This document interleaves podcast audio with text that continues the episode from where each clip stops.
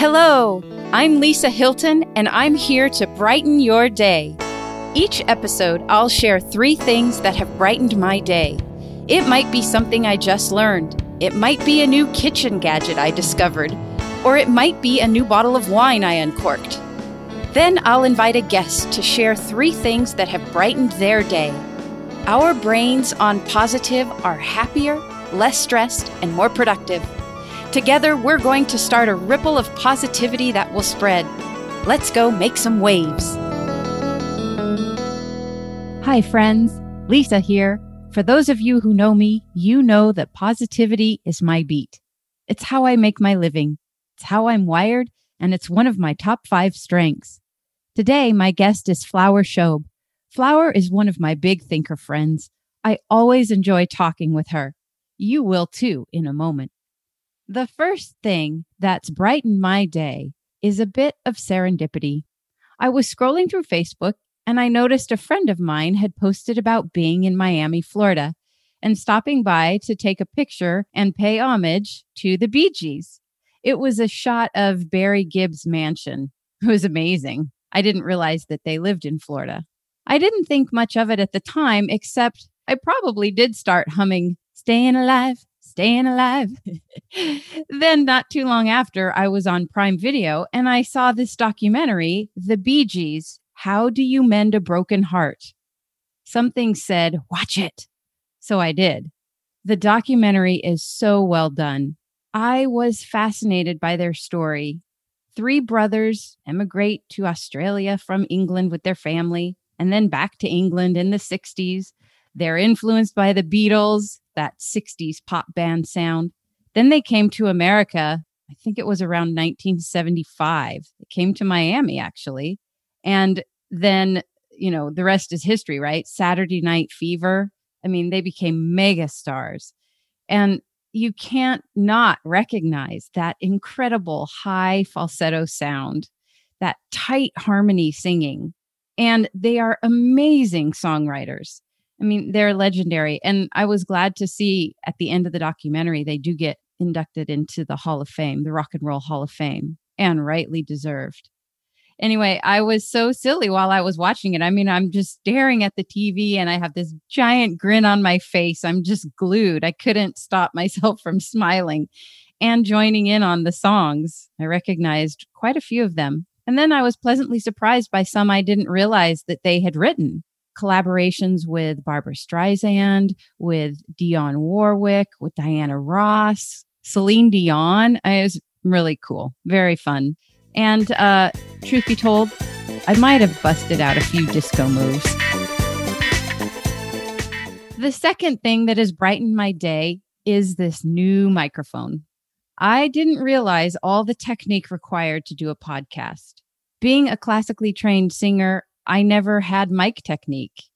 If you had to be mic'd on stage in an opera, gasp, scandal. so, this new mic is amazing because it covers up some of my flaws. And I'm also learning how to speak across the mic, not into it. Thank goodness I have a husband who is a professional and has a lot of patience. Once I learned how to push my chair back scoot my butt to the edge of the seat, and then lean into the mic, it got better. I even felt a little like Larry King. The third thing that has brightened my day is I submitted my final recording for my choir's spring concert. A little context I'm a soprano in the Willamette Master Chorus. And this entire season, we've had to record our own part and submit it online to be put into a virtual choir.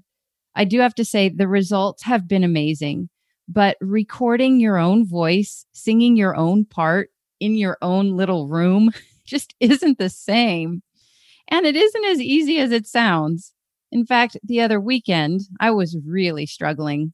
I was throwing things, I was getting a little upset, and I kept messing up. And probably after about 10 takes or so, a little note was slipped under the door, and it said, you just got to believe in you. Exo, exo, Aria. Oh, my heart. God bless that child. She keeps me humble and she keeps me learning. And in the spirit of love of learning, Here's my positivity tip for the day. Spend some time each day learning something new about a specific topic or activity that inspires you, just for the fun of learning. Get involved in new experiences, activities, clubs, or groups so you can learn something new and make new connections.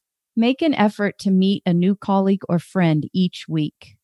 Learn more about what they do, what they enjoy, what their hobbies are, and aim to find an area of mutual interest. My guest today is Flower Shobe. I met Flower a little over two years ago through a mutual friend. I felt an almost immediate connection with her. Not only is she a beautiful, strong woman, she loves having deep discussions and is curious about a lot of things. We both love learning, and so we started monthly check ins where we will talk about movies we've seen or books we've read, new trends that intrigue us. Whether it's talking about social justice or plant based eating or getting organized, I always look forward to talking with Flower. Welcome, Flower. Hello, Lisa. I'm really interested to hear what three things have brightened your day lately. Well, um, three things off the top of my head this morning are um, the daily mindfulness meditation that our agency offers um, every day at 10 o'clock.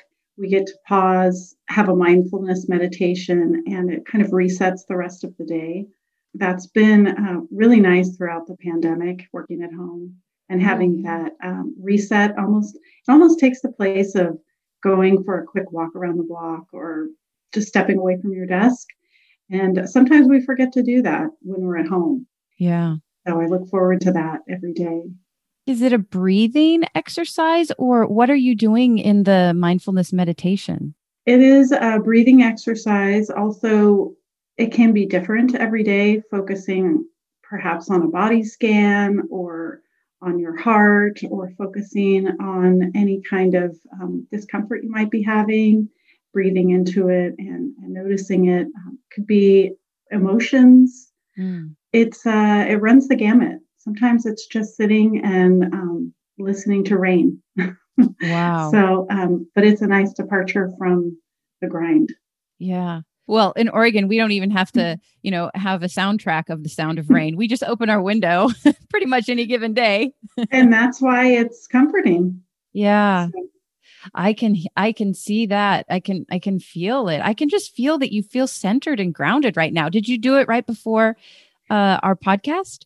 I didn't today uh, because I had other things going on, but um, I sometimes, even if I'm really busy, will will kind of just pause for five minutes and take a few minutes to recenter. So I did do that before our podcast.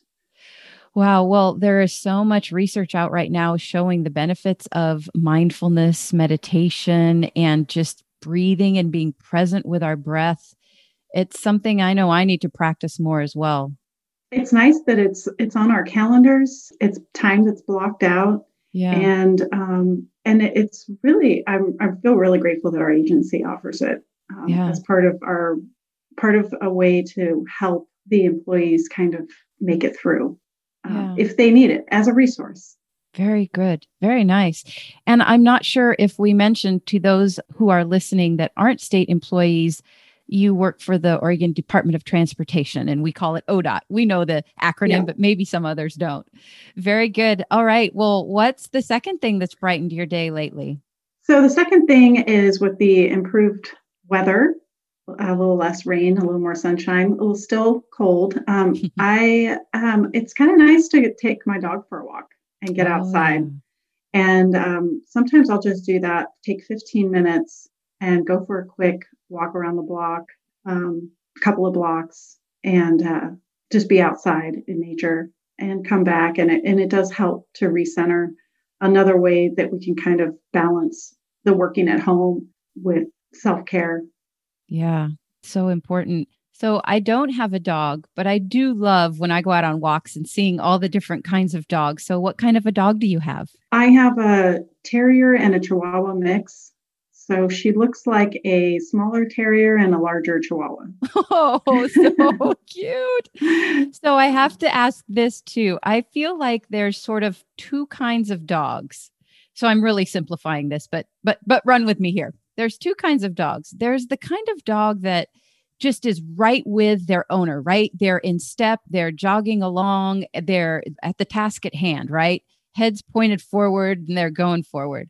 And then there's the dog that just cracks me up that's like, forget it. They're not being walked. They are digging in a bush or they're sniffing here or they're going potty there. And I'm just curious, what kind of a dog is yours? I, I think she would lean towards the latter. Uh, I really feel like we don't go for walks. Um, she goes for sniff walks because she loves to smell everything. And uh, she'll smell flowers, she'll smell the usual um, place where other dogs might mm-hmm. go to the bathroom. and yeah. uh, so she just, anything that she's just very curious. So she does like, I, I have to kind of keep her on track if we're.